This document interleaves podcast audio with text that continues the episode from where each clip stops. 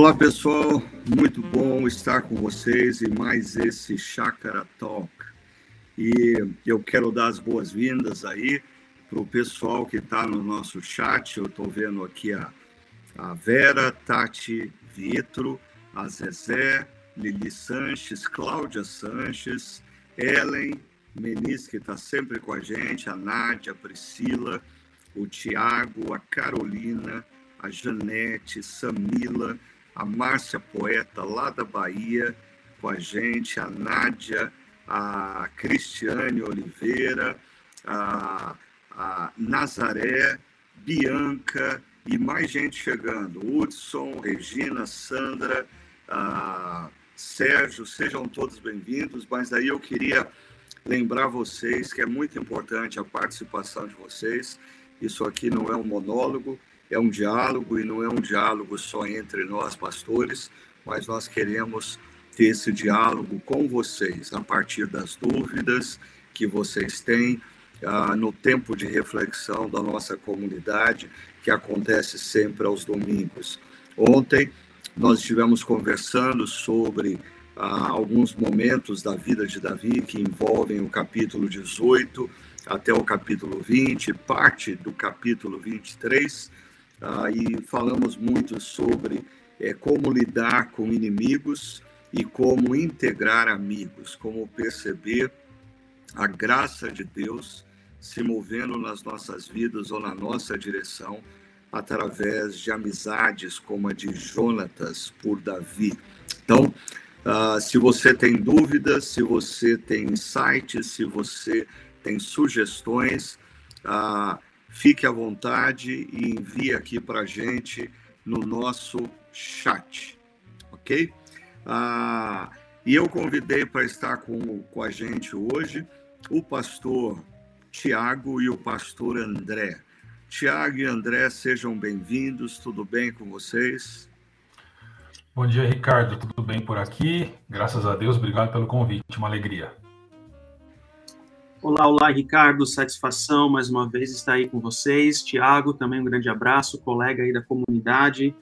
E é um tema, tema bem importante, um tema muito legal e já estou com a minha agendinha de anotações aqui, foi, foi muito interessante a reflexão. E essa série em si, assim, né, como eu mencionei na semana passada, eu gosto de séries que trazem inspirações, né, então acho que essa é uma série aí que tem, uh, tem Deus tem muito a falar conosco a partir dessa, dessa série de mensagens, né.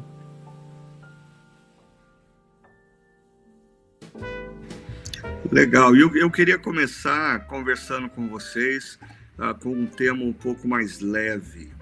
É, quando vocês é, escutam a gente descrevendo ali uh, as questões relacionadas a como lidar uh, com inimigos, como pessoas que resistem à nossa vida ou influência, e a questão da presença da graça de Deus nas nossas vidas através de boas amizades.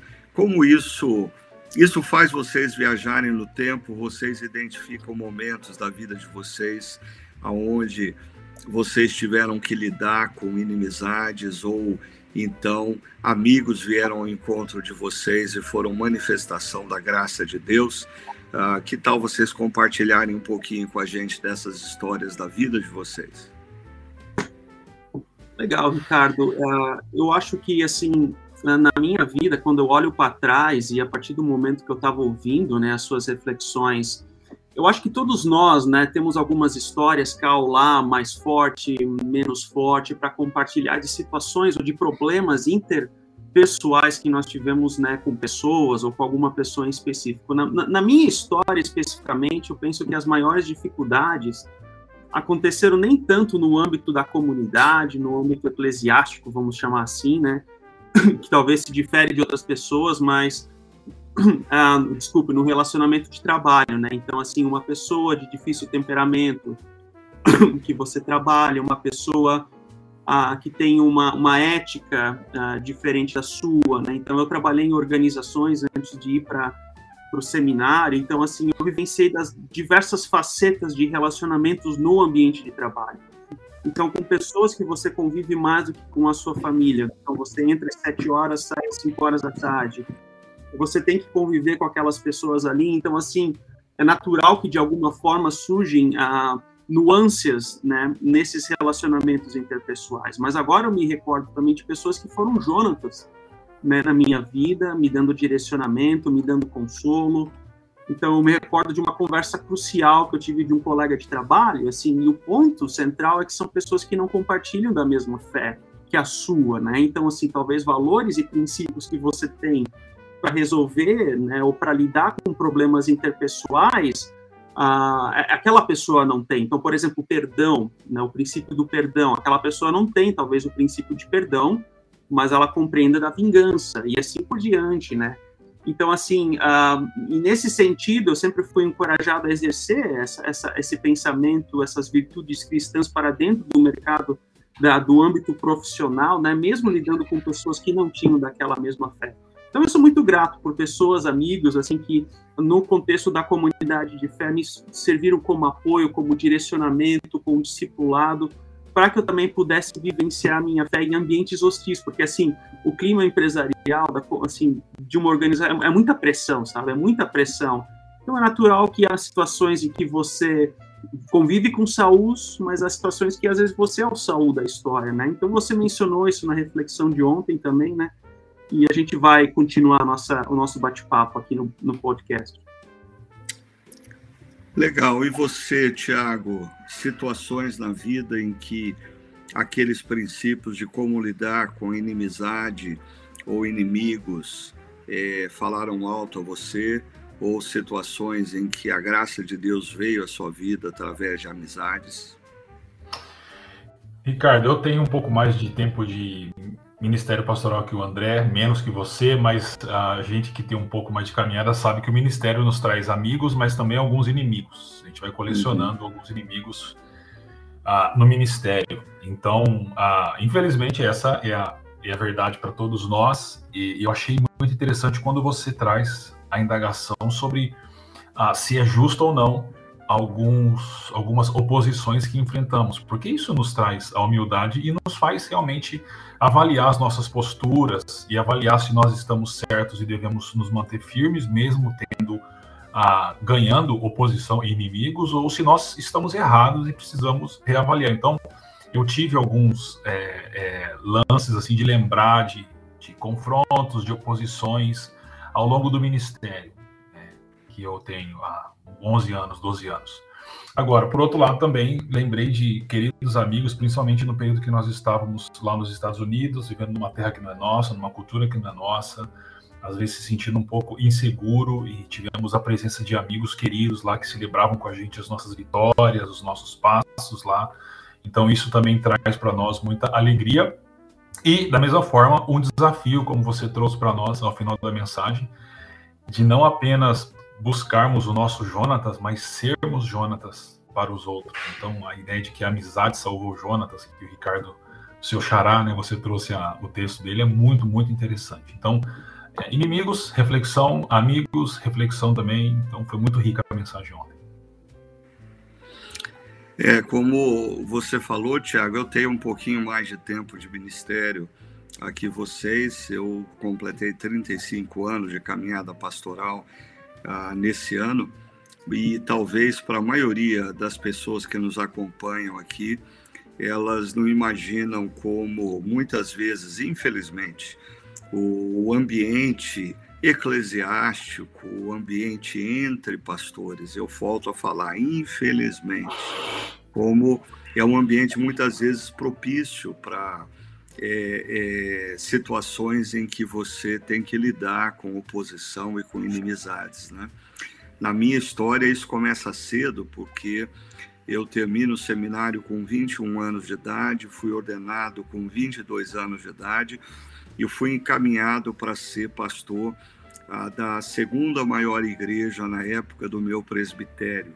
E isso gerou uma indignação por parte de pastores mais velhos, e os meus primeiros, talvez, três, quatro anos de ministério naquela comunidade foi altamente marcado por constantes situações ah, onde pastores mais velhos, intimidados pelo que acontecia na igreja, tentavam é, influenciar na igreja, prejudicando a minha caminhada, o meu ministério ali como um jovem pastor. Ah, mais tarde, quando nós começamos a Chácara Primavera, a Chácara Primavera, ela de certa forma desestabiliza é, a instituição, a denominação que a gente faz parte, porque ela passa a influenciar várias outras igrejas e nem todos concordavam ou concordam com o modelo da Chácara Primavera, com a forma como nós é, decidimos ser igreja. Mais uma vez, é, muitos conflitos, muitas situações chatas, é, muitas intrigas. Então, eu diria que, ah, mesmo eu não querendo, Deus me fez um expert em lidar com oposição. E muito do que eu coloquei ali é, na reflexão de ontem tem a ver com a minha própria caminhada e a forma como eu tive que aprender logo cedo, sendo jovem, a lidar de maneira sábia contra pessoas que se opõem, pessoas que rivalizam. Ah, agora fugiu. Pessoas que se opõem a você, que passam a resistir à sua influência, à sua liderança e como o Tiago disse, muitas vezes, em meio a tudo isso, a gente tem que tomar cuidado, porque ah, ao lidar com oposição, ao lidar com resistência, é, muitas vezes a gente passa a, a, a colocar resistência onde a gente não devia colocar. A gente passa a lutar batalhas que a gente não deveria lutar. Então, talvez uma das coisas que eu esqueci de colocar ontem e eu colocaria naquela lista de cinco formas de lidar com a oposição é escolha batalhas estratégicas. Ou seja, nem sempre vale a pena você lutar todas as batalhas. É, inimigos e opositores vão levantar situações e você precisa ter a sabedoria para não entrar em determinadas batalhas. Existem batalhas que não valem a pena serem travadas e você precisa escolher as batalhas que você precisa travar. Agora, queria trazer para vocês a pergunta que o Tiago Campos está fazendo aqui no nosso chat. Ele diz: gostaria de saber qual o lugar do perdão na relação com o inimigo. Ou seja, nós não estamos falando daquele irmão amigo que falhou com a gente. Nós estamos falando do inimigo que intencionalmente tramou contra nós ah, e nos prejudicou.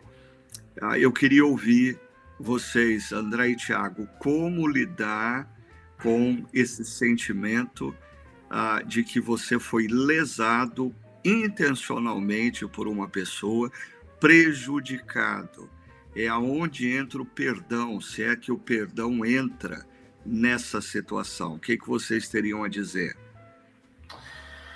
Bom, Ricardo, quando Jesus ensina sobre perdão, ele não coloca é, é, requisitos, ele não coloca. A palavra também sumiu da minha cabeça, mas ele não coloca é, exigências assim, no sentido de, ó, perdoe aqueles seus irmãos, perdoe esse, esses não. Ele não, ele não faz esse tipo de diferenciação. Então, para aqueles que são seguidores e seguidoras de Jesus, o perdão é uma obrigação nossa, porque nós recebemos o perdão de Deus e precisamos perdoar as pessoas. Então, tem aquele famoso discurso de Jesus com Pedro, que Pedro pergunta: preciso per perdoar sete vezes? Não, 70 vezes sete. Ou seja, o perdão tem que acontecer. Então, na relação com o inimigo, quando nós somos ofendidos, agredidos, nós precisamos perdoar. Mas aí vem um ponto que você já tinha destacado, é, eu acho que naquela série essencial, e você trouxe ontem de novo para nós, que nós necessariamente não precisamos ficar no raio de ação do inimigo para continuar sofrendo ofensas e injúrias. Então, sendo bem objetivo, eu diria para o Tiago, tem meu xará duas vezes, Tiago Campos também, um querido amigo já, que nós precisamos perdoar e sair do raio de ação. Eu diria isso. E você, André, alguma coisa a mais que você gostaria de acrescentar? É isso, eu, ia, eu iria também nessa direção, tá? É que quando se trata do perdão, ah, ah, de um lado é o ponto de vista de Deus e o de outro lado é o que, que nós compreendemos acerca do tema do perdão, né? Porque por natureza nós não queremos exercer o perdão ao outro ou pedir perdão ao outro, liberar perdão, pedir perdão, isso, isso não faz parte da nossa natureza humana. Mas sobre o ponto de vista de Deus, é como o Tiago, Tiago mencionou, uma vez que nós fomos perdoados em Cristo, Agora, nós respondemos aos relacionamentos interpessoais machucados ou feridos com também com esse mesmo perdão. Então, assim, é uma resposta ao perdão que nós recebemos por ele na cruz, nesse sentido, né? Então, esse é o ponto de vista de Deus, é, uma, é um imperativo perdoar, mas não porque a gente quer, não porque que a gente uh, sente, uh, se sente bem em relação àquilo, mas porque é um princípio, um valor da espiritualidade cristã e nesse sentido, a gente pensa também nas consequências. É que eu também concordo com que o, com que o Tiago falou, e você mencionou isso ontem também, Ricardo, que não significa dizer que você está nesse raio de ação da pessoa. Agora, é um pouco mais complicado quando você tem que conviver com uma pessoa, né? Seja no ambiente de trabalho, seja até mesmo dentro de casa. Então, assim, as situações de perdão isso demanda um pouco mais assim de, de, perseverança quando você tem que conviver com a pessoa. Então, assim, existem outras implicações, tá? Mas o perdão, o perdão ele é um princípio bíblico. Ele tem a ver com, com a disposição do coração.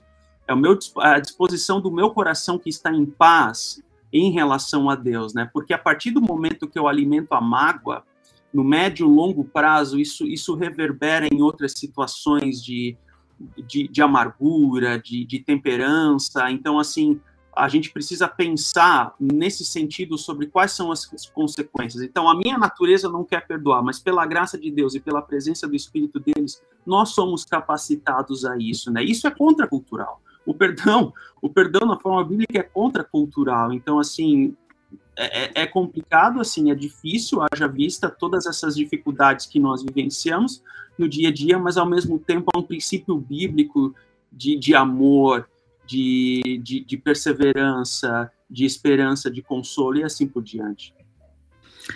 É, André, o, o Tiago ele é, fala qual o lugar do perdão, né? E uhum. eu diria que talvez uh, o lugar do perdão sempre foi, sempre será ah, na relação com inimigos, com pessoas que intencionalmente nos ferem, intencionalmente nos sabotam. Por quê? Ah, há muitos anos atrás eu ouvi um, um psicólogo cristão é, fazendo um trabalho baseado nas palavras desculpar e perdoar. É, isso ficou assim na minha mente, o desculpar uh, des hífen culpar, tirar a culpa, é justamente quando alguém uh, me fere de maneira não intencional, me fere sem perceber que me feriu. E aí, quando a gente senta para conversar e uh, as coisas são esclarecidas, eu desculpo a pessoa. Eu tiro a culpa da pessoa, porque eu entendo que ela não teve culpa. Ela não merece ser culpada. Não foi intencional, não foi proposital. Ah, então eu desculpo. No entanto, quando eu tenho situações em que uma pessoa efetivamente me fez mal, efetivamente me feriu e, e fez isso de maneira intencional, não existe desculpa.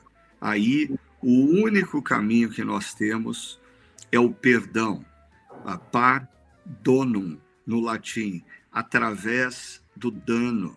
É quando a gente assume ah, o dano que teve, ao invés de perpetuar o sentimento de mágoa, de ira, de ódio. E só deixa eu ilustrar isso com algumas empresas que, quando tem a lista de devedores, e eles mandam lá para o departamento jurídico para avaliar.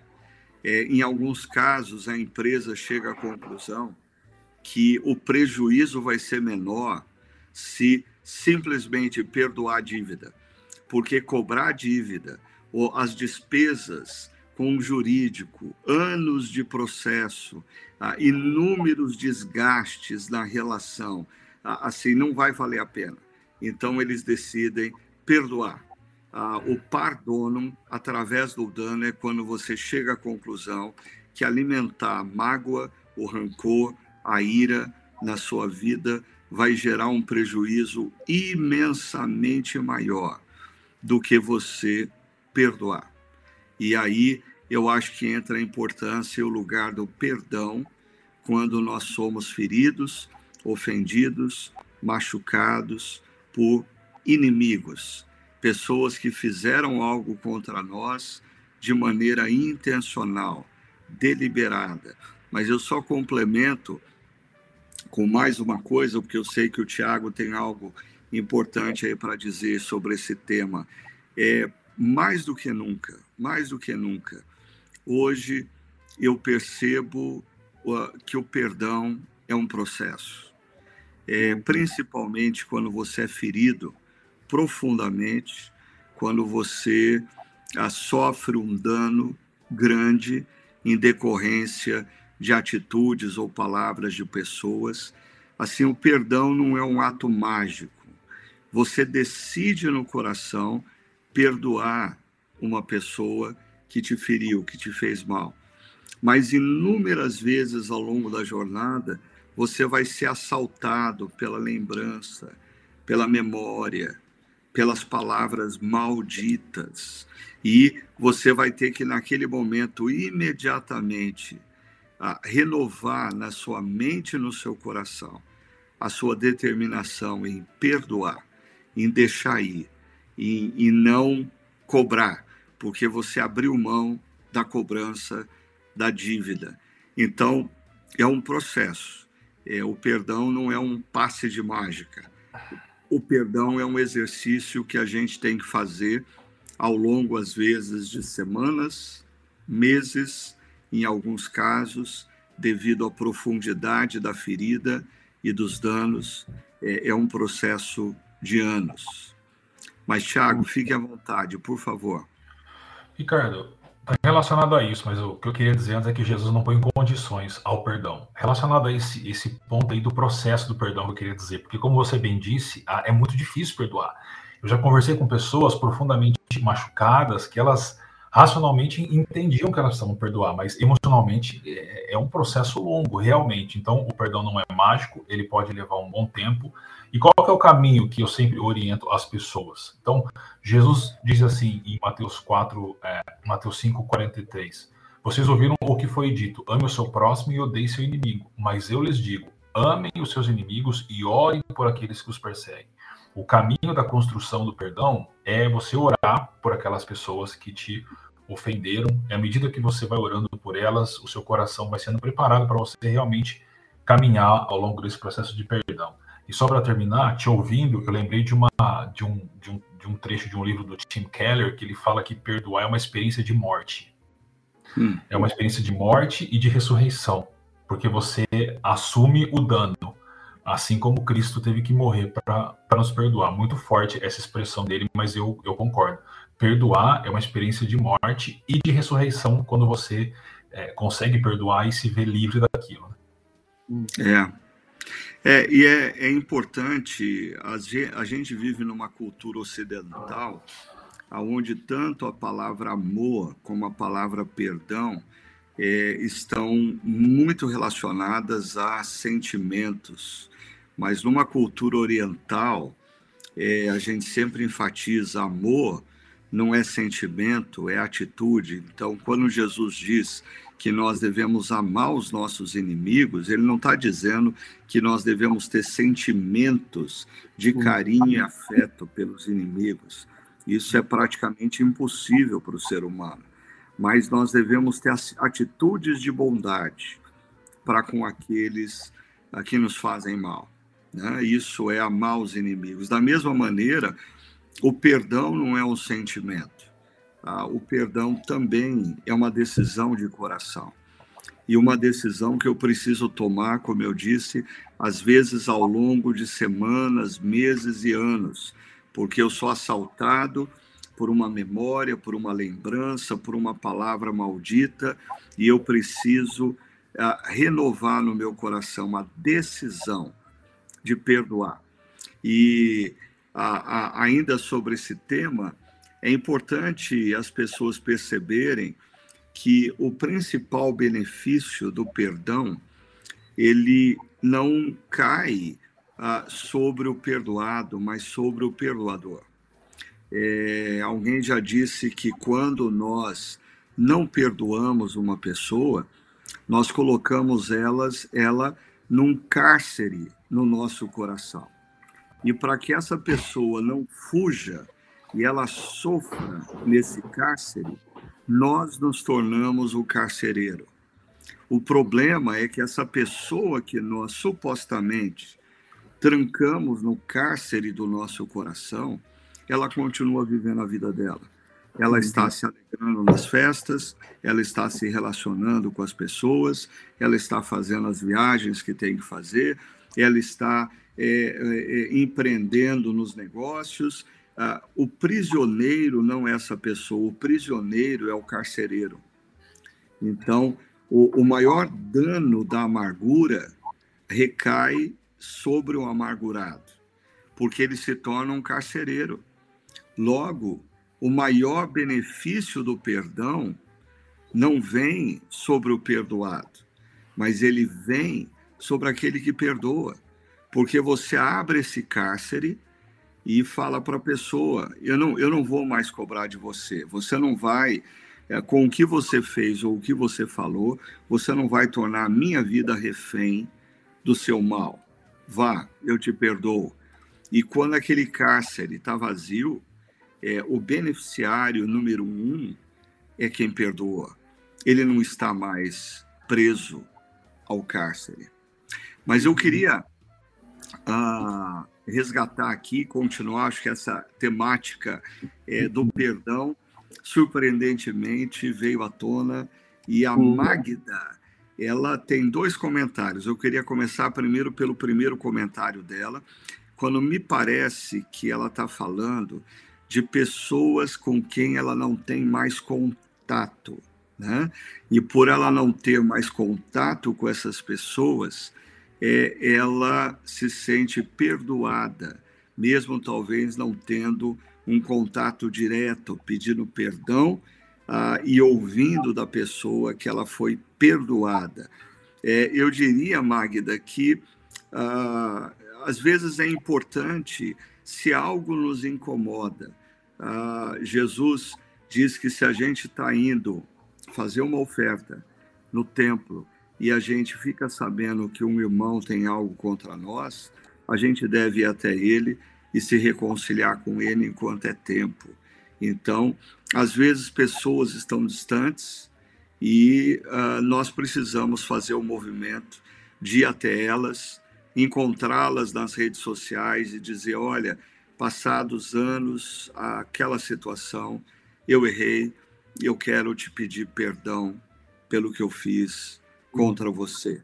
E quando a gente faz isso, a gente não sabe, mas às vezes nós nos tornamos essa encarnação da graça de Deus na vida da pessoa, no momento que a pessoa está passando por adversidades, ou seja, ir ao encontro da pessoa, admitir o nosso erro e pedir perdão, pode ser manifestação de graça na vida da pessoa. Mas aí a Magna levantou uma outra questão e aí eu queria passar para o Tiago e para o André. Ela diz: perdoar é esquecer. Creio que quando encontramos com a pessoa, a emoção vai ser uh, o mesmo termômetro. Já senti que perdoei, mas você encontrar a pessoa faz reviver muitas lembranças fortes. Será que perdoei? Por favor, André e Tiago, ajudem aí a Magna e tantas outras pessoas que lidam com essa questão do perdão. Ricardo, eu acho que aqui nesse ponto da pergunta da Magda vai muito ao encontro do que você mencionou ah, sabiamente anteriormente sobre o processo do perdão, né? Então, assim, perdoar não é necessariamente esquecer. Isso é uma, uma gíria popular nesse sentido, né? Perdoar sim, esquecer jamais. Eu acho que não é esse o ponto, né? Mas, assim, como seres humanos, que temos também as nossas falhas, nós temos os nossos sentimentos. Então, é natural que quando você enxergue aquela pessoa que você foi alvo de ofensas, né, e assim por diante, você tem esses sentimentos que vêm à tona. Então, o fato de você, numa fração de segundo perdoada, é a, a, se lembrar dessa situação, não necessariamente o torna como alguém que não perdoou de fato. Mas eu compreendo que, ah, dentro da profundidade de cada situação, de cada ofensa, de cada ah, forma de ofensa que foi otorgada a você, então acho que entra nessa questão do processo. Talvez olhar para a pessoa é uma forma de você lembrar que você ainda está no processo e você depende da graça de Deus para que você seja também curado uh, e, e, e, trabalhe essa questão da, do perdão na sua vida. Então, eu não, eu, eu não faço esse 8 ou 80, tá, Magda? Eu compreendo que dentro desse, dessa, dessa dimensão do processo de perdão, que pode levar dias, pode levar semanas, talvez anos, dependendo da, da gravidade do tema. Tiago, acrescenta aí na sua reflexão. Eu acho que na mesma direção a Bianca está dizendo que podemos perdoar verdadeiramente e não queremos conviver. Ou seja, a Magna fala sobre essa coisa de perdoar, mas se deparar com a pessoa e os sentimentos ah, retornarem. Ah, e no caso aqui, a Bianca também está falando sobre essa coisa do podemos perdoar verdadeiramente, não querer conviver, orar, torcer pela pessoa, mas escolher não estar mais por perto. Parece que essa é uma temática recorrente aqui. O que, que você poderia acrescentar para a gente? Bom, é, eu concordo com o André que perdoar não, não é esquecer, porque não é possível esquecer, e a gente pode experimentar de, de sentimentos ao se aproximar da pessoa que nos machucou né, ou até mesmo a pessoa que nós machucamos. Mas eu acho que o perdão, no, no, caso de quando nós somos ofendidos, ele vai nos dar condições de reconstruir, talvez, ou tentar reconstruir a história com essa pessoa. Então, pelo fato de eu ter perdoado, a minha próxima eu posso experimentar de sentimentos, porque nós somos humanos e eles nos escapam às vezes, a razão.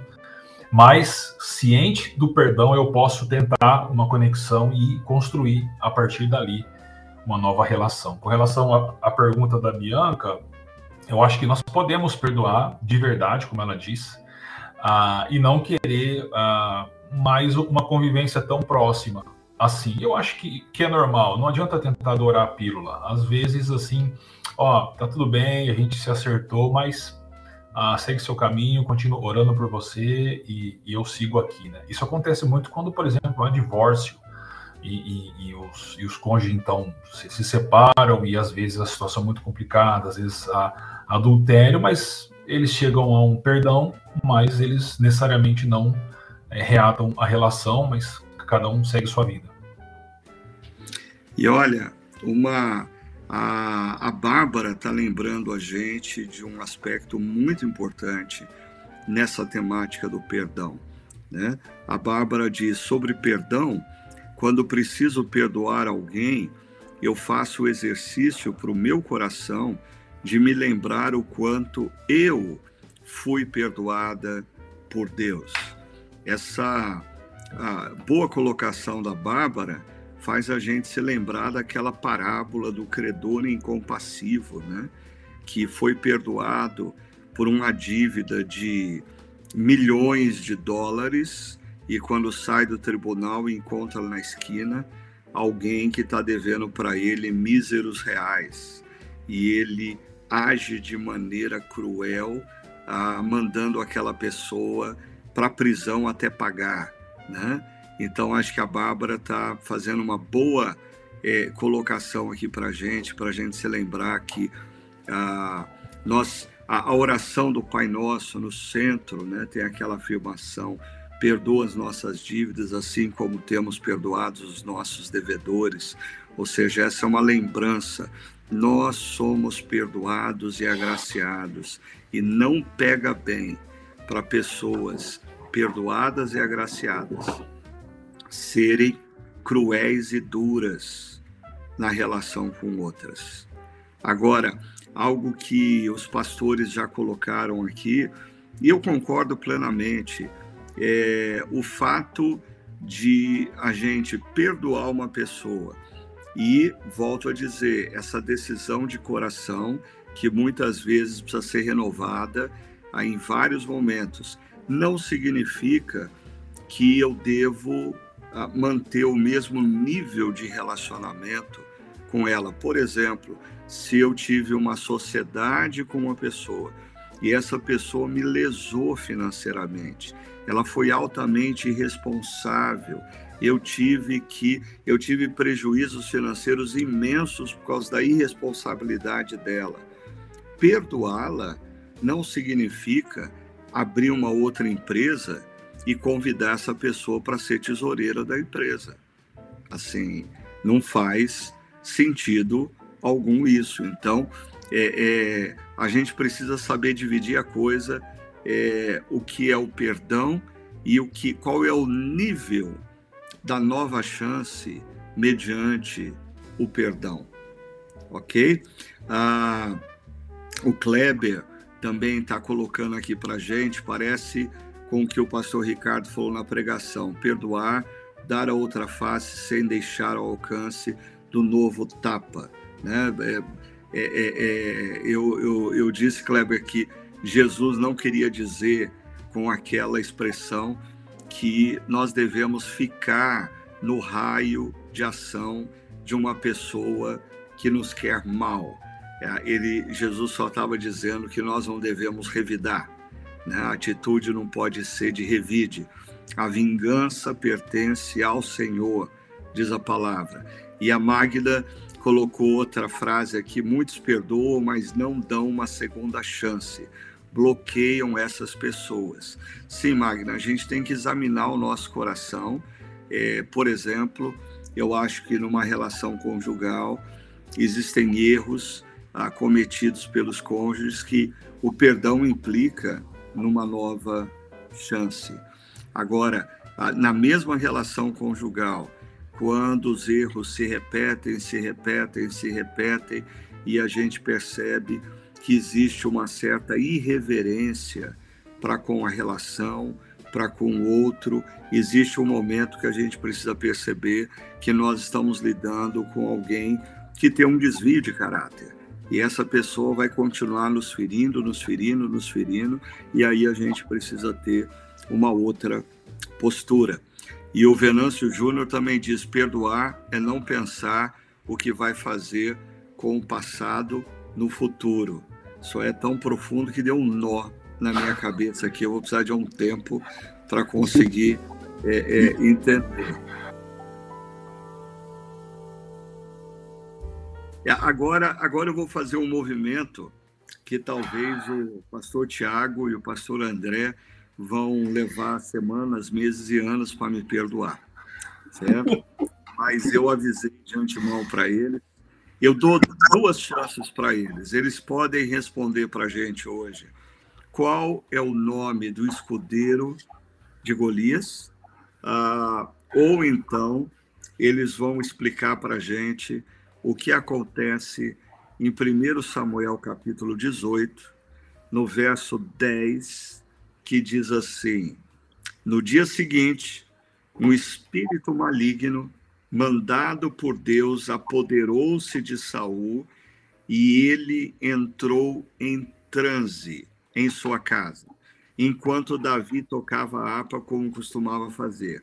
E aí então é que a, Saul, com uma lança na mão, atirou, dizendo: Encravarei Davi na parede.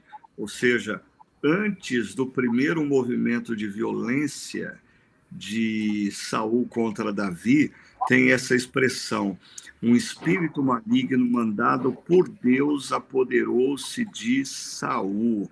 E para a coisa uh, ficar um pouquinho mais complicada, no capítulo 19, no verso 9, nós encontramos novamente a expressão, mas um espírito maligno, mandado pelo Senhor, apoderou-se de Saul quando ele estava sentado em sua casa com, uma, com sua lança na mão. E aí se repete o evento. Davi está tocando harpa e Saul tenta lançar a sua lança contra Davi. Pastor André e Pastor Tiago, como vocês entendem essa realidade é, de um espírito maligno ter tomado conta da vida de Saul quando ele vai fazer aquela maldade com Davi, que para mim isso abre um, um outro leque de discussões que nós não tratamos na reflexão de ontem. Assim, o nosso maior inimigo, muitas vezes, é o inimigo que está por detrás do inimigo que nós vemos. Existe a dimensão espiritual dessa batalha. O diabo usa pessoas para nos fazer mal. Mas talvez o ponto de discussão aqui é ah, esse espírito maligno enviado por Deus. Como que vocês leem esse texto bíblico? Por favor, vamos começar pelo André. Vamos lá, então.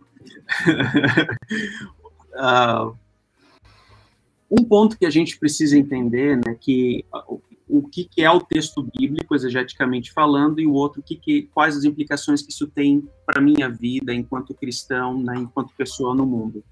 Ah, de um lado, ah, a, a, expressão o Espírito do Senhor em Samuel é uma expressão muito importante, né? E a partir do momento que, que o autor ele coloca o espírito maligno que foi, se apoderou de, de Saul, parece-me que aqui o autor ele está tentando fazer também uma característica literária de distinção. Ó, esse é o Espírito do Senhor que encontra a, a prosperidade nas batalhas, é o rei que é obediente segundo os olhos de Deus, mas aqui então nós temos que, como consequência do, peca, do pecado, um espírito maligno que se apoderou de Saul, né? Agora, eu penso assim que de uma perspectiva pastoral, a pessoa que que anda em obediência na vontade de Deus, uma pessoa que está buscando a vontade de Deus, ela não precisa temer o fato de, ah, será que um dia vai, Deus vai me mandar um espírito maligno? Não, aqui eu acho que vale as palavras de Jesus, né? O que vem até mim, jamais lançarei fora. Então, quando a gente se depara com textos difíceis de interpretação como esse, né, ó, Deus enviou um espírito maligno, a meu ver, como consequência já do pecado do próprio Saul, a gente precisa também se basear em outros textos das Escrituras como forma de a gente encontrar, né, a, a, a nos auxiliar na interpretação daquele texto. Então, assim, Jesus diz para nós, né, quem vem até mim jamais lançarei fora. Quem, ah, estarei convosco até o fim dos séculos. Então, assim, há a presença de Cristo na nossa vida, para aquele que busca a vida íntegra com Cristo, que busca obediência com Ele. Então, a gente não precisa temer. A meu ver, o que acontece com Saul é que, como consequência do pecado já, ah, isso ele é tomado por, por questões de amargura, pelo medo, e aquilo vai acrescentando e vai aumentando com o passar do tempo.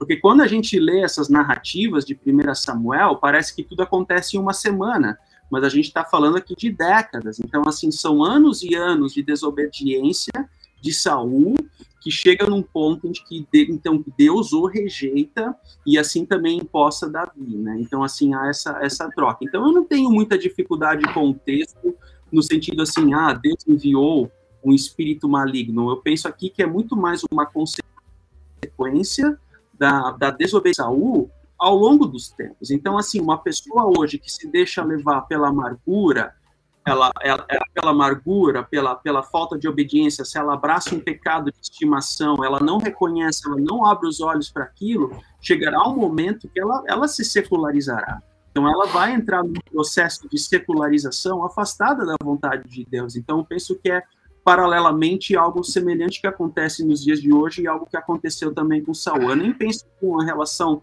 de salvação, se ele perdeu a salvação, se ele já era salvo. Eu, eu nem entro nesses méritos, tá? Mas eu penso que é uma rejeição de Deus como fruto e consequência do pecado. Ao menos é a minha interpretação da, desse trecho especificamente. Joia. E você, Tiago, como você lê esse texto?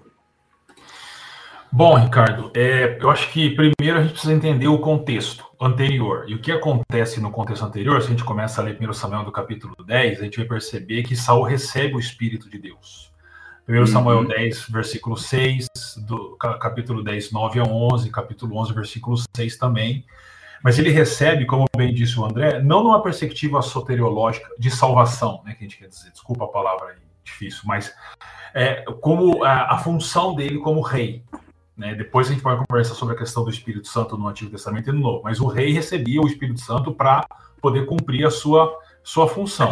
Mas Tiago, Saul... Tiago, se você me permite, só para... Claro. É, é, isso, é, essa questão que você fala que no Antigo Testamento o rei recebia o Espírito Santo, a gente está falando do rei de Israel, né, do povo escolhido por Deus, e para o pessoal, para elucidar para todo mundo. Justamente aí que entra o ritual da unção. Né? A unção com óleo era o simbolismo da, da, do Espírito Santo tomar aquela pessoa, aquele rei, certo? Sim, sim, isso mesmo, muito legal. Bom, e, e aí Saul começa seu, seu reinado, que dura 42 anos, é, é, mas o que acontece é que ele tem duas atitudes de desobediência flagrante contra Deus. O primeiro é quando ele apresenta uma oferta no lugar de Samuel, que era o responsável por isso, capítulo 13, e há um, uma confrontação muito grande lá. E quando ele não extermina os Amalequitas, é, e conforme a orientação do próprio Deus, em 1 Samuel capítulo 15, os versículos 22 e 23 são muito fortes. Como resultado dessas desobediências, o Senhor então rejeita Saul. E aí vem um texto que é importante, que é 1 Samuel 16, 14 a 23, é um texto lá um pouco maior, mas é interessante, como disse o André, o texto contrasta Davi com Samuel. Então, por exemplo, com Saul, desculpa. Então, por exemplo, versículo 13 do capítulo 16, Samuel apanhou o chifre cheio de óleo, como você disse agora, Ricardo, e o ungiu Davi na presença de seus irmãos. E a partir daquele dia, o Espírito do Senhor apoderou-se de Davi. No versículo 14 seguinte, o texto diz: O espírito do Senhor se retirou de Saul e o espírito maligno vindo da parte do Senhor o atormentava. Então, o que o texto está mostrando é o espírito deixa Saul e agora tem é, está em Davi, porque Davi agora é o novo rei e vai começar então toda a narrativa para ele se tornar é, é, rei. Né? Então, essa, essa retirada do espírito de Deus de Saul mostra que Saul perdeu a legitimidade como rei e ele vai ser rejeitado por causa disso. Né? Ah, e aí vem os textos que você cita em 1 Samuel capítulo 18 e 1 Samuel capítulo 19. Então, quando a gente fala do espírito maligno, ah, tem basicamente duas interpretações. Uma é que é, o, o Deus permitiu que o espírito maligno se, se apossasse de Saul, ah, mas outros vão dizer que isso, isso se dá porque Saul, quando você olha essas reações de Saul como é, influência do espírito maligno, elas são sempre na sequência de eventos que nutriram inveja em Saul de Davi. Por causa disso, pessoas vão dizer que essas reações elas são mais psicológicas e emocionais só que para o escritor da época, pela cosmovisão e pela cultura da época, ele lia como um espírito maligno permitido da parte de Deus, porque Deus é soberano sobre todas as coisas. Hoje, aqui, eu acho que a gente não tem que fazer uma escolha entre um e o outro. A gente pode entender como os dois entrelaçados. E para mim, o ponto é, é essa, é, esses, essas manifestações malignas, sejam espirituais barra psicológicas, elas são resultados da desobediência de Saul. A desobediência vai gerando isso no coração da pessoa. E nós, pastores, infelizmente, a gente testemunha muitas vezes isso. A pessoa entra num loop de desobediência e ela começa a ser afligida espiritualmente e emocionalmente por causa disso, né? Ah, e só para terminar, Ricardo, eu não quero me, me estender, é, é, interessante que o ministério de Saul ele é, ele é marcado no início e, e no fim por uma possessão do Espírito Santo também. Então a gente tem lá no capítulo 19, versículo 23 Não, e 24. Tiago, Tiago, Tiago, espera um pouquinho. Ah, Deixa eu tá fazer tá um break, senão a gente é, é, vai, vai, vai sair aqui do foco. Tá. Existem duas questões que a gente precisa tratar aqui. É, a primeira delas, a explicação que tanto André como vocês nos dão, é, fazem é, emerge, faz uma dúvida emergir. Ah, como que fica essa questão de Deus retirar o Espírito Santo de Saul, ah, colocar em Davi em relação ao que acontece com a gente no Novo Testamento? É possível nós ah, que somos ah, discípulos de Cristo, batizados pelo Espírito, selados pelo Espírito, porque nós desobedecemos ou negligenciamos, é, é possível nós perdermos o Espírito Santo? Esse é o primeiro ponto. O segundo ponto que eu queria voltar com vocês é que não foi tratado essa história do espírito maligno vir da parte de Deus. Mas vamos primeiro para a questão Espírito Santo, Antigo Testamento e Novo Testamento. Um cristão batizado no Espírito, selado pelo Espírito Santo, pode acontecer com ele o que aconteceu com Saul? André, o que, que você acha? É, Ricardo, aqui eu volto também para minha fala anterior no seguinte sentido, de que aquele que está em Cristo, que é batizado, que é declarado justo por Deus, ele não precisa temer um espírito maligno. Porque assim, quando se trata da história de Saul no Antigo Testamento, eu sei, uh, não que ele estava simplesmente sentado aí de repente Deus enviou um espírito maligno. Não, há todo um contexto de desobediência que vai se desenrolando naqueles capítulos. Hoje, vale as palavras de Jesus: quem vem até mim jamais lançarei fora. Então, eu estou pensando aqui, né, formulando uma pessoa, um cristão obediente que segue a vontade de Deus. Esse ele não precisa temer isso. Agora, aquele que, que anda abraçado com o pecado, que busca essa espiral, né, esse loop que, que o Tiago mencionou, essa pessoa ela precisa precisa perceber, ela precisa cuidar em relação a isso. Então, uma, uma ilustração que, que, que, eu, que eu, certa vez eu ouvi num, num aconselhamento é do você tem a correnteza do, você tem a correnteza do rio, né? Então a curva do rio é o local onde que vem aquela sujeira natural e que fica aquela água parada. Então o cristão que se deixa levar pelo seu pecado é aquele que fica na água parada, né? Ele essa questão de perder ou não a salvação, isso é algo assim que tem outras implicações. Né? Isso até dependendo da tradição teológica terão outras implicações. Eu acho que o ponto central aqui nesse texto especificamente é uma vida frutífera ou não aos olhos de Deus. Né? Essa é a minha interpretação em relação a isso. Agora, enquanto cristão, aquele que anda em Cristo em obediência, ele não precisa temer, senão a gente vai viver com tormento, senão a gente não tem o alívio da consciência, senão a gente não tem a paz que Romanos tanto fala, Romanos 5, porque nós somos declarados justos e a partir disso nós temos a paz. Então a gente não precisa viver no tormento, ou será que eu vou perder minha salvação amanhã? Não, acho que não é esse o caminho. Legal. É, eu acho que o pastor André está enfatizando uma coisa muito importante para todos nós, é que aquele que está em Cristo Jesus, ele não precisa andar por aí temendo o mal, né? Aí o pastor Tiago mesmo destacou é, uma fala que de, do Novo Testamento que diz: maior é aquele que está em nós do que o que está no mundo. Ou seja, aquele que está em Cristo Jesus não precisa temer o mal. Agora, é, Pastor Tiago, quanto a essa questão é, do cristão perder o Espírito Santo no Novo Testamento, é, existe essa possibilidade?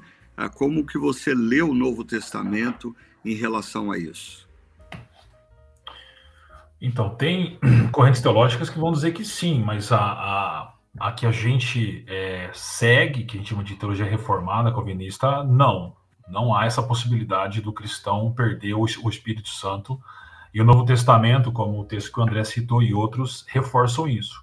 Ah, é, isso se deve ao fato de que são contextos bem diferentes. Como a gente já adiantou, ah, Saul é, recebe o Espírito para capacitá-lo ah, na liderança como rei de Israel dentro de um projeto de redenção do mundo como você também fez aquele, aquele destaque. Então, é uma outra situação. Ali, o tema em Samuel não é o tema salvífico de Saul, é o tema dele como rei. Quando a gente fala de salvação e o Espírito Santo é o selo da salvação, não, não há a possibilidade de perder.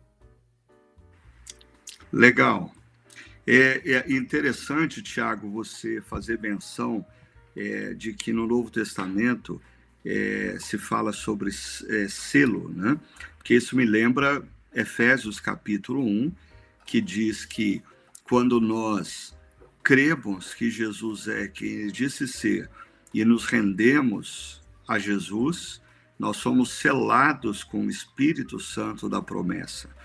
E se a gente acompanhar a, a leitura da epístola de Paulo aos Efésios, acontece uma coisa interessante. O Espírito é o selo que está em nós, mas uh, a carta de Éfeso aos Efésios diz que nós podemos nos encher do Espírito ou podemos entristecer o Espírito. E nós entristecemos o Espírito justamente quando nós agimos como Saul agiu, em desobediência, em resistência, em arrogância, em soberba, mas eu queria é, ilustrar, é, eu não sei se todo mundo consegue enxergar, eu tenho uma lâmpada aqui no fundo. A lâmpada é o Espírito Santo de Deus que foi colocada em nós. Quando nós vivemos uma vida íntima com Deus, em oração, em leitura da palavra, em obediência, essa luz brilha através das nossas vidas. Mas quando nós entristecemos o Espírito Santo com o pecado, com atitudes incondizentes, com arrogância, com a soberba, nós entristecemos o Espírito Santo. E uma outra linguagem do apóstolo Paulo é nós entristecemos, nós apagamos o Espírito Santo. Mas o Espírito Santo, se é a lâmpada, ele continua em nós. Ele não está iluminando, mas ele continua em nós. Então, na minha visão, ah, biblicamente, quando nós olhamos para o Novo Testamento, diferentemente do Antigo Testamento, o cristão não perde o Espírito Santo por ele andar longe da obediência, mas o Espírito, ele, ele pode entristecer o Espírito Santo e a vida dele se torna. Uh, ele, ele não vai fazer diferença.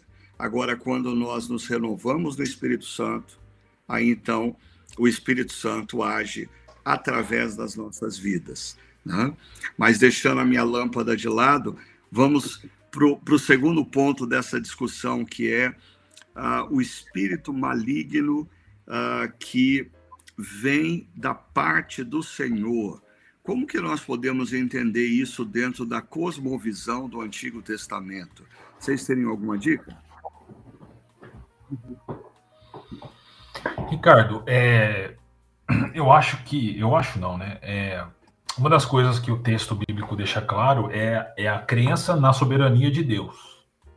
Deus é soberano sobre todas as coisas. Então, uh, os, os, intérpretes, eles vão, eh, com relação a isso, eles vão se posicionar de duas formas. Uma é que Deus enviou e a outra é que Deus permitiu.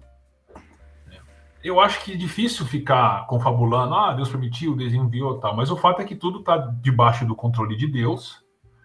É, ele pode ter enviado ou ele pode ter permitido. É, agora, tem os seus propósitos, como a Ellen comentou aqui.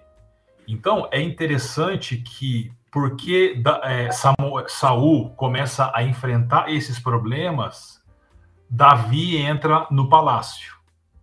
E Davi conhece Jonatas. Então, Deus tem os seus planos, se ele enviou ou se ele permitiu é uma questão de debate, mas o fato é que isso tem um propósito através do qual Deus alcança os seus intentos com relação a isso, né? E só para terminar, é, tem muita gente que acha que, por exemplo, o inferno é algo à parte de Deus, mas se você ler o Apocalipse capítulo 1 com, com clareza, você vai ver que o Senhor do inferno, que tem a chave do Hades do inferno, é o próprio Jesus.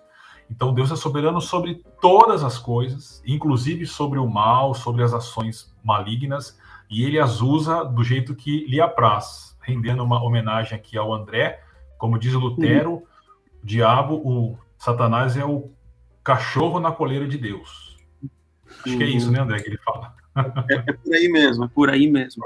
Mas sabe, Ricardo, que nesse ponto específico que você menciona, tá? Isso também me faz lembrar né, fazendo um comparativo aqui desse envio do espírito maligno por parte de, de Deus em Saul, também com a história do faraó e Moisés, onde que tem um coração endurecido por Deus, né? São, são dois textos difíceis, né?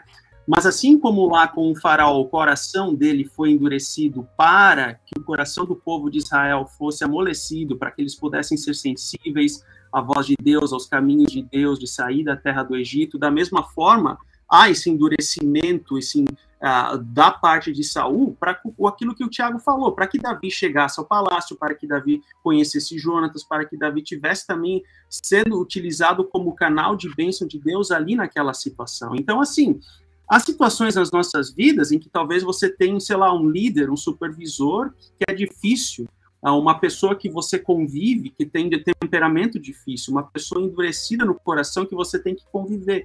Mas essas talvez sejam oportunidades para que seu coração possa ser amolecido para ouvir a voz de Deus e crescer no meio daquilo. Então a gente não consegue muitas vezes entender o porquê que essa situação, situação acontece, mas Deus está agindo ali também numa forma de nos moldar e nos fazer crescer. Legal. É, eu, eu, particularmente, quando eu leio esses dois trechos ah, de 1 Samuel 19 e 20, que diz que ah, um espírito maligno é, veio ah, da presença de Deus, isso me traz à memória o início da história de Jó. em Jó, capítulo 1, verso 6, de certo dia, os anjos vieram apresentar-se ao Senhor e Satanás também veio com eles. Ah, o Senhor disse a Satanás: De onde você veio? E Satanás respondeu ao Senhor: De perambular pela terra e andar por ela. E aí, é, isso nos mostra que na cosmovisão do Antigo Testamento, é, talvez um, um, um, pouco como o pastor Tiago tentou mostrar para a gente, assim, é, o fato de Lúcifer ser o anjo decaído não significa que ele não precisa comparecer na presença de Deus. Não significa que ele não está debaixo do poder e da soberania de Deus. E a história de Jó vai nos ilustrar bem o fato de que é, o mal que Lúcifer comete a Jó ele, ele tem limites. E ele, os limites são estabelecidos por Deus. E Jó só pode provar, perdão, Lúcifer só pode provar é, a Jó porque Deus permitiu. Então, talvez na minha mente calvinista, é, é, presbiteriana, quando eu leio esses dois textos, ah, eu, eu tenho a tendência de imaginar Aqui nós estamos falando aqui de vontade permissiva de Deus. Deus permitiu que esse uh, espírito maligno agisse na vida de Saul. Mas é interessante que, por um lado, Deus permitiu, por outro lado, Saul deu brecha. Saul deu a amargura, a soberba, a inveja, tudo isso foi fazendo de Saul uma casa vazia. E em casa vazia, os espíritos malignos deitam e rolam. Né? Agora, o que eu acho que é importante a gente destacar é que nos dois textos uh, diz que uh, um espírito maligno tomou posse de Saul e atentou contra Davi, mas nos dois textos, em três situações, três situações, ah, o texto diz que Davi se desviou e a lança não atingiu Davi. Ou seja, a proteção de Deus estava com Davi. Deus está, Deus permite o ataque, mas Deus promete Davi. E eu queria fechar porque esse podcast ele se estendeu um pouquinho mais, mas tem aqui uh, um trecho que eu sei que o pastor Tiago está ansioso para a gente chegar nele, mas que para mim é a representação máxima dessa proteção de Deus a Davi. Uh, no final do capítulo 20, quando Davi foge uh, para a presença de Samuel, buscando a orientação do profeta de Deus, quando Saul fica sabendo que Davi está com Samuel, ele manda mensageiros até lá pedindo para Samuel devolver Davi para ele. Mas o mensageiro, antes de chegar, ele é tomado pelo Espírito Santo e começa a profetizar como os profetas da escola de Samuel. Saul manda um segundo mensageiro, acontece a mesma coisa. Ah, Saul manda um terceiro mensageiro, acontece a mesma coisa. Aí Saul fala: não é possível, vou ter que resolver isso eu mesmo. E ele vai para a presença de Samuel, mas antes dele chegar, mas a intenção dele é matar Davi. E antes dele chegar na presença de Samuel, ele é tomado ah, pelo Espírito Santo e ele passa uma noite e um dia prostrado, nu, tomado pelo Espírito Santo. Como que vocês enxergam essa situação no contexto da história que nós temos tratado para a gente encerrar esse podcast? Bom, é bem, sendo bem, bem rápido, é, o, partindo do pressuposto de que o espírito, nesse caso, não é salvífico, como a gente já explicou aqui, é, o espírito toma Saul no começo do ministério para é, capacitá-lo para o governo. Aí acontece tudo que a gente conversou. O que está acontecendo agora é o Espírito Santo está agindo no sentido de proteger Davi. Então ele está imobilizando Saul. E o fato dele estar tá despido, ele está despido das vestes reais. O que está acontecendo uhum. é o uhum. seguinte: Deus está dizendo, cara, você não é mais o rei. O outro é rei. Então ele está imobilizando Saul por causa de Davi e deixando claro que ele já não é mais o rei quando ele fica sem as vestes. E se você continua lendo, você percebe que Saul vai apagando da narrativa e Davi vai crescendo cada vez mais. É isso que está acontecendo ali. Uhum.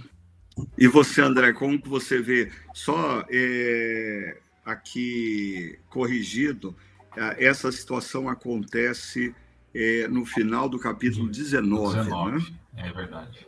Uhum. Não, eu enxergo no âmbito da proteção, do cuidado de Deus, né, nesse sentido que eu interpreto esse texto, e eu penso que isso vale para as nossas vidas hoje, né? A, a cruz de Cristo é o local onde nós também fomos o nosso pecado depositado e nós fomos despidos de nós, do nosso pecado, e assim a palavra de Deus, a graça dele vem até nós com seu sangue, e isso também é cuidado de Deus nas nossas vidas hoje, né? Então, assim como ali há a questão do cuidado na vida de Davi, então nós também somos cuidados por ele hoje. Isso é graça, isso traz alívio para nós, isso traz paz nas nossas vidas, isso tra tra traz paz nos nossos corações a despeito de todas as dificuldades, adversidades que a gente enfrenta no âmbito interpessoal que nós mencionamos no início da conversa, né? Eu acho que é esse direcionamento de cuidado, assim, que, eu, que me vem mais à tona desse, dessa passagem. É, para mim fica claro que essa passagem, Saul, ele pensa ter todo o poder e ele vai na direção de Davi para matar Davi, mas ah, ah, Deus protege Davi e é interessante, as armas que Deus usa não tem nada a ver com a armadura de Saul, com a espada de Saul, com o poder político de Saul, com a guarda de Saul. Deus usa o Espírito Santo para proteger Davi. E ah, esse é o mesmo Espírito que hoje habita em nossas vidas. Ah, nos enche, nos capacita para nossa caminhada, para nossa jornada, para tempos de palácios e tempos de desertos. Então é importante a gente perceber a importância do Espírito Santo na nossa caminhada, nos capacitando, nos renovando, nos protegendo, sendo a, a, presença de Deus em nossas vidas. Pastor André e pastor uh, Tiago, vocês gostariam de lançar, diante de toda essa conversa que nós tivemos sobre perdão, sobre ação maligna na vida de pessoas, sobre o Espírito Santo, a presença do Espírito, uma última palavra para a gente encerrar o nosso podcast. Uh, qual seria o desafio que vocês uh, dariam, deixariam para o nosso pessoal aí? Legal, Ricardo. Na realidade, eu quero fazer aqui um Ctrl C, Ctrl V da sua mensagem de hoje, que para mim ficou muito marcado e por isso que eu gostaria de trazer, tá? Porque na reflexão, na parte final da reflexão, você diz assim que a pergunta não é quem é o meu Jonatas, em se tratando de relacionamento, de cuidado do outro, mas para quem Deus me enviou para ser o Jonatas de uma pessoa, para quem Deus está me enviando para cuidar, para amar, para amparar, para direcionar. Então, isso muda a perspectiva. isso traz uma nova, um novo insight, e eu acho que esse é o, esse é o desafio que eu trago a partir da, da, da tua reflexão de ontem. Legal, e você, Tiago? Ah, Ricardo, eu acho que não tem como ser muito diferente, porque esse foi o, o, coração da mensagem. A gente vive um momento muito difícil no Brasil, principalmente por causa da política e das eleições. Então as pessoas dizem: se você vota naquele, você não é gente, se você vota naquele outro, não concordo com você.